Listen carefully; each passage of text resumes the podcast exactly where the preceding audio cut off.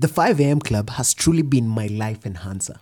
There's almost too much to learn from this book, but one of my favorite brain tattoos that I received says, Small, daily, seemingly insignificant improvements, when done consistently over a period of time, yield staggering results.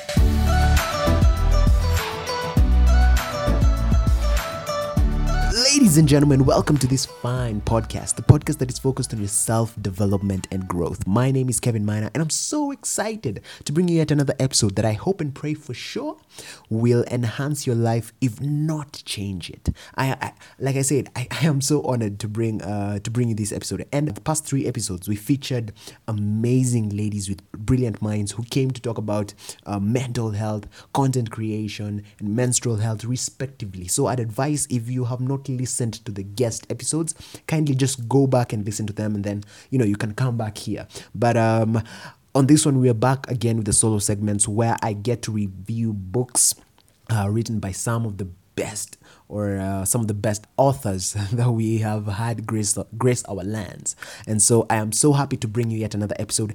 And for this episode and the next consecutive coming episodes, I will be reviewing the book The 5 a.m. Club by Robin Sharma himself. Right? I'm so excited because this is a new book. It's, it has been on the best selling, um, New York best selling times for a while. And so I am hoping that we will dig deep. I have some uh, topics listed down, and I'm hoping we'll go through them. But on this particular episode, I want to I want to talk about habit the habit installation protocol given in the book. You know, in other words, the three stages of installing that new habit. And why habits? Like like why habits? I don't know about you, but for me, I think the word habit is has almost become. Um, you know that it has almost become an overused word. You know it's a bit overrated now. I, and I, I, for me growing up i was always being told you know you have to stop that bad habit you know you have to start this good habit. And no one told me how to actually do it. No one told me how to do it. You know you're told you know a habit is a disease and you're like okay what does that even mean right? So growing up no one really told me how to actually come up with that habit and i love that the book gives step by step process in which you can actually just develop and the three stages that are involved while you're trying to form that habit and just ins- install it within you. And so, if that sounds interesting to you, as it is to me, kindly let's dive in. Perhaps the first thing to note is that installing a new habit requires a why. In my opinion, as in, what is your goal, right? Like, what are your beliefs that are that are fueling you to actually start that new habit. Remember what I said, like most of us it was always you're almost being told stop that habit or you or you hear like you know the new norm or the new um, behavior for A players is waking up at 5 and you're like okay fine I also want to wake up at 5 but what is your core belief? Like is that your core belief? Is that something that actually drives you to actually wake up at 5? And so for me like the the driving force that you should start with before anything else should be what is my why? Like, why am I starting this new habit? Right? Like, that's your driving force. And so the book begins by emphasizing that the best of the best aren't made by their genetics, but by their habits. Right? It's not the extent of their gifts, but the extent of their grit, right? Their commitment, their discipline, their resilience, and perseverance. And this, for me, this is beautiful. This is the best way to start this topic because think about it. How many times, I don't know, maybe this personal only to me, but how many times do we look at the A list players, you know, in opera and you think these people are just born to shine? You know, that's their level. Hata ukikuja hapa kwa class, in a class setting, you know, you're like, and yeah, that guy, he was just meant, huyo alizaliwa tu chopi. That's the word, right? Like, huyo alizaliwa tu chopi. That, that guy was meant to just outshine all of us. But how about this? We were all born to shine. One of the things I remember asking myself one time when I was in high school, and that was at the lowest point of my time of my life, and I, I, I remember asking myself, why am why was I born human being and not a cow? That's the question. Like if you are literally just born to be average or mediocre, worst worst case scenario, then I mean the world was better off without you. No offense, right? But I mean that that shows you that indeed each one of us, regardless, regardless of who we are, we, we were born with an innate, pre pre-written purpose to just shine. And so to start us off, there are three values of heroic habit makers that are given by Robin in the book. You know, like the values that the people who successfully get to install a habit always carry with them. So the first, uh, so the first value is victory demands consistency and persistency, right? Victory demands consistency and persistency. The second one is following through on what is started determines the size of the personal respect that will be generated. In other words, I mean, how how valuable is that belief of yours that is driving you to develop this habit? Like it all depends on how much personal respect that you will generate, which is beautiful, right? Like it all matters on how much it means to you.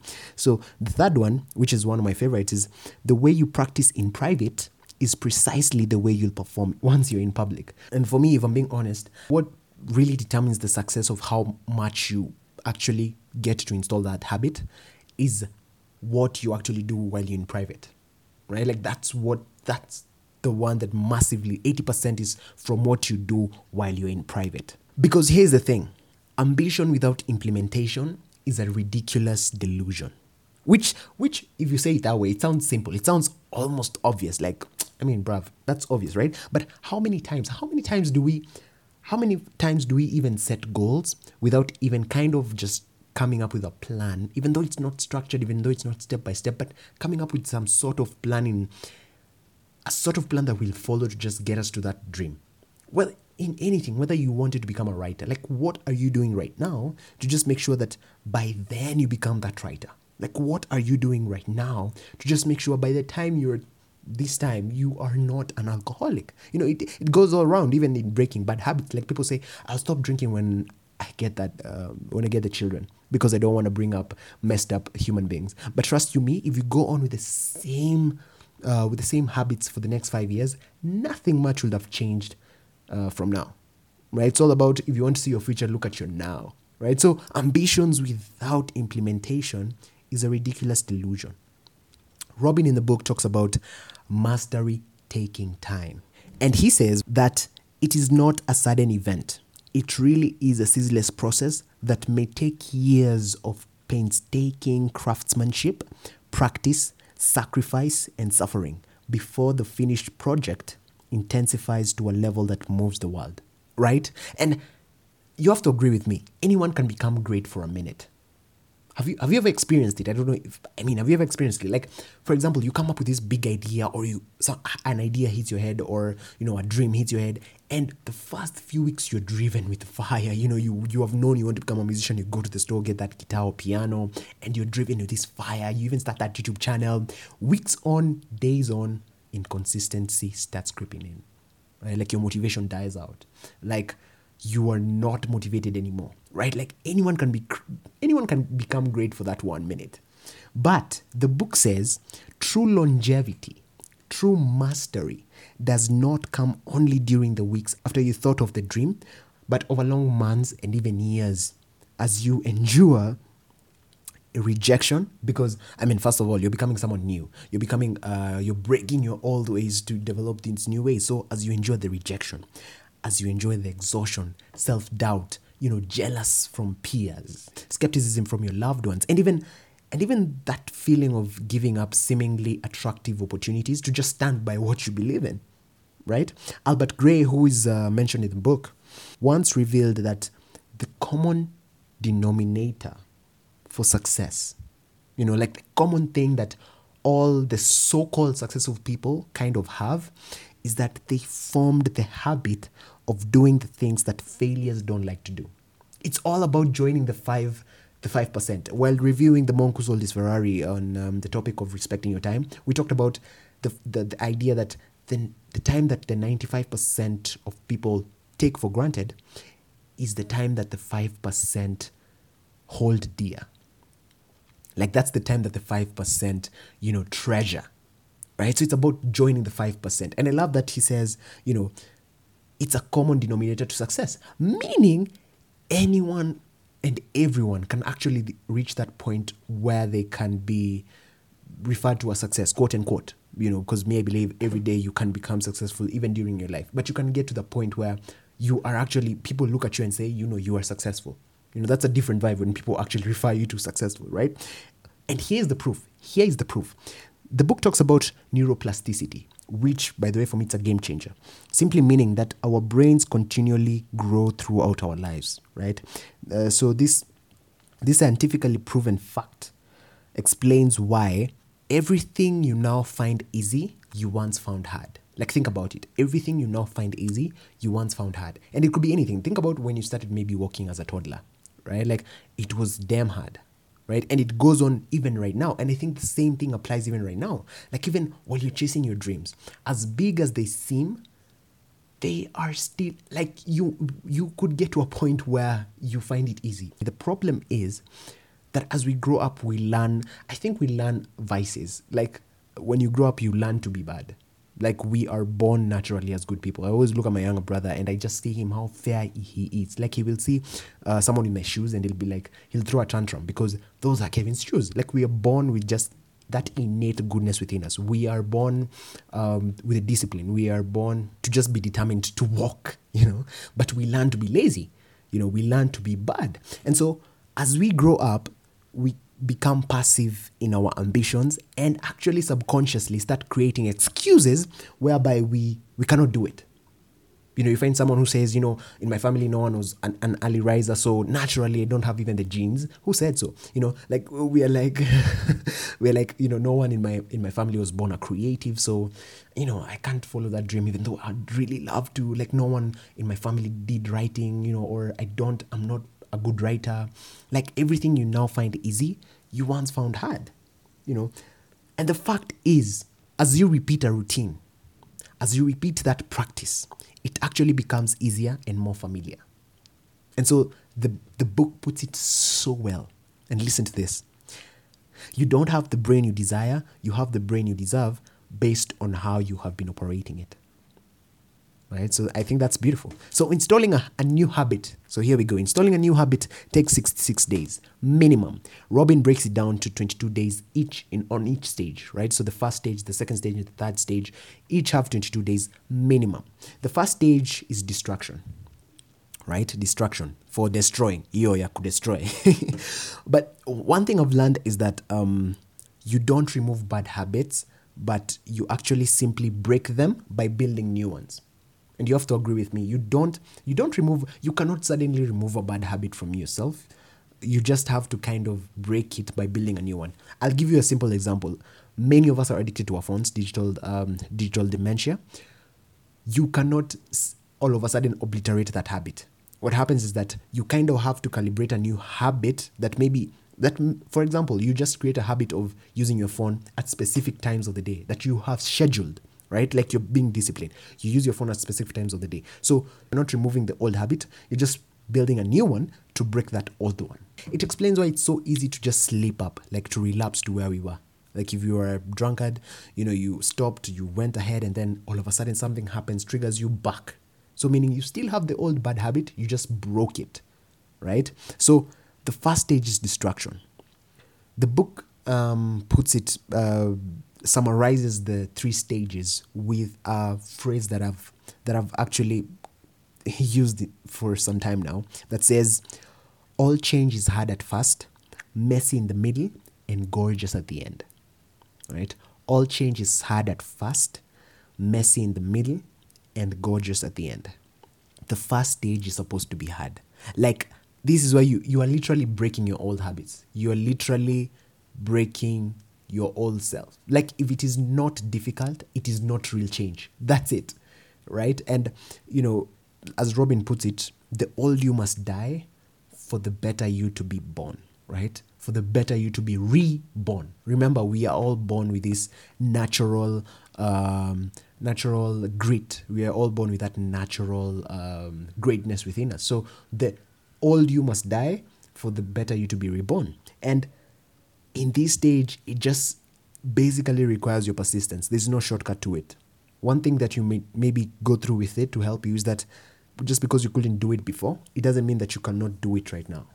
Right? So persistency as you destroy your old self to let the new or the better you be reborn. The second stage is the installation stage. Now, this is the messy middle it is where all hell breaks loose, if I'm being honest, because this is where you feel the confusion, right? Like, this is where you start feeling the frustration, the stress. It is where you actually start feeling the rejection, Because again, remember, we are becoming new. You're becoming a new person, right? Like you, even the way you interact with people might change depending on what habit you're trying to install, right? Like you start feeling that rejection. It is where you start feeling the, the skepticism. It's where you start feeling the criticism. I always tell people like not all your friends will still remain your friends. If you if you're going through change, it it it is bound to happen. So this is the messy middle. In fact, the book the book explains that you will feel chaotic and even tempted to go back to your old ways. So, for example, if you're trying to form a new habit where you are supposed to wake up at 5 a.m. every morning, this is where you'll not once, not twice, not thrice. This is where you'll just feel like, you know, you start even asking yourself, what's the need of all this? Like, why don't I just, you know, go back to my safe corner? Like, why don't I just do just enough for me to survive, right? Like, I, I don't need to become my best self if I can just survive at average. That's when all this start, starts coming in. However, there's a quote by Carl Jung that says, In all disorder, there is a secret order. And this is beautiful because it means, regardless of the messiness of this second stage, this is where the most transformation happens.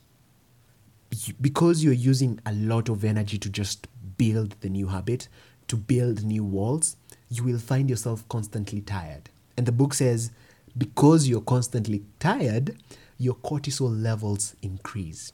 And what and, and we all know that cortisol is the fear hormone, meaning that you are constantly scared.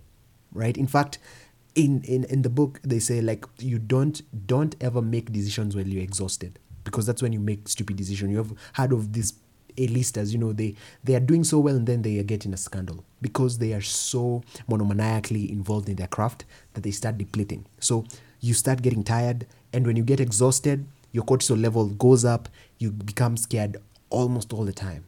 But here's something to remember the human perception is not always a reality, right? Like it's not always a reality. It's just you seeing the world through a certain lens. Like I always tell people, like the, the people who you know will look at this challenge and actually try to find that rose in the thorn. The people who will let challenge suppress them further down deep into hell, if uh, for lack of a better word. So it's all about the human perception, which in most cases it's never the reality. So what will happen is that you will feel like you you want to lean towards the illusion of safety, which the book describes is the most dangerous. It's more dangerous than taking risks.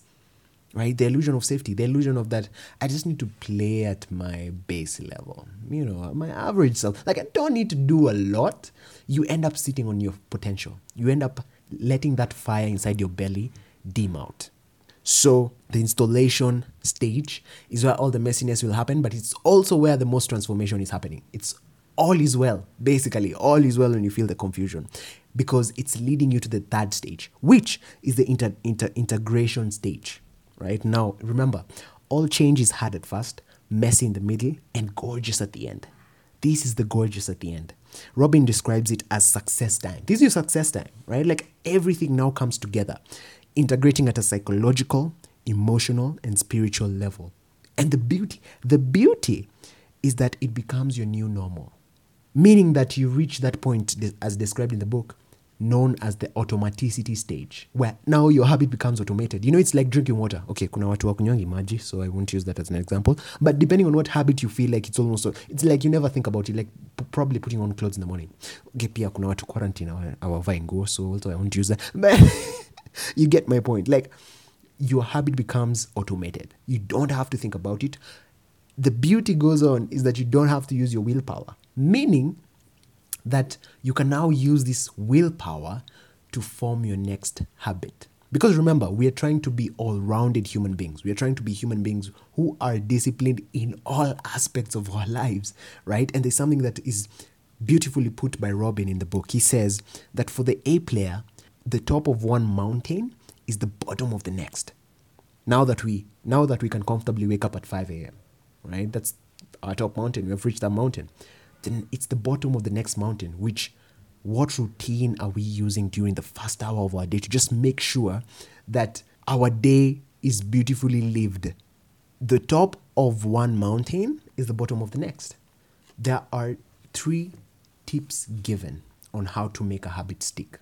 One thing you realize we are all human beings and sometimes you get depleted. Sometimes you get to you you easily relapse to your former self. Remember bad habits are not obliterated they're simply broken. Meaning they're still with us it's just that we we build new habits that help us through willpower just help us to be better human beings. So how do you make these habits stick? How do you ensure that you don't fall back to where you started? So there are three things given uh, three tips which i'd love to share with you. The first one never install a habit alone right? The title of the book is the 5 a.m club which again i recommend you guys to go get it. It's a beautiful beautiful amazing book. Never inst- it's called the 5 a.m club simply because you are not doing it alone. You're part of a club right? If you're trying to just adopt everything that is some of the things that are taught in the book if you're trying to be uh, to be someone different you're not alone. It's a club. So never instill a habit alone. I always tell people that we tend to be careless with ourselves but we work we almost work twice as hard when you know someone will benefit or someone is holding us accountable so never install it alone have someone you're journeying with or just have someone who's holding you accountable number two the teacher learns the most right meaning if you if you learn something with an aim to teach, you get to learn it twice, which is a double A for you. So the teacher learns it twice. Everything I'm learning, I am using the podcast to teach it. And I'm hoping that you'll do the same or simply just share the podcast. But if you taught it will be better. so the teacher learns the most. Number three, which is my favorite. When you most feel like quitting, that's the best time that you must continue. That's the time that you must continue. Uh, there's a story that is that I once had, and it was about this trainer, gym instructor. So he was in the gym, he was with his trainee, and um, he wanted to lift some weights. And so he lies on the bench with his back. He's about to lift, and he tells his trainee, "So you stand above me, so that when I'm almost done, you just hold the weight so that they don't drop on my che- on my chest, right?" And when I need your help, you'll come through. When I'm almost giving up, when I'm when I'm getting too tired, right? So you'll hold them for me. So he's like, "Hey, easy." So he starts lifting one. Nah, goes on, goes on. At some point, the train the trainee describes that he looked down and saw his gym instructor with a red face, veins throbbing from his head, literally everywhere. His hands were shaking. He could not. He was barely lifting the weight, but all around he ended up lifting it, and he went on. By this time, the gym, everyone in the gym was just looking, looking at this guy. He's holding. He's actually holding his breath He's not speaking, he's not doing anything, he's holding his breath. So the trainee is trying to ask the gym instructor, wait, should I help you? Uh, or, you know, are you, are you almost giving up? So to his head, he's thinking, maybe this guy cannot even, he's, he's in such pain that he can't talk. All he can do is just make sure he lifts it so that it doesn't drop to his chest, you know? So he, he's, he started panicking until the, the instructor just placed the weights back to where they're supposed to be. He rises up and looks at, at his trainee and said, when you're at that breaking point, that's when your muscle breaks.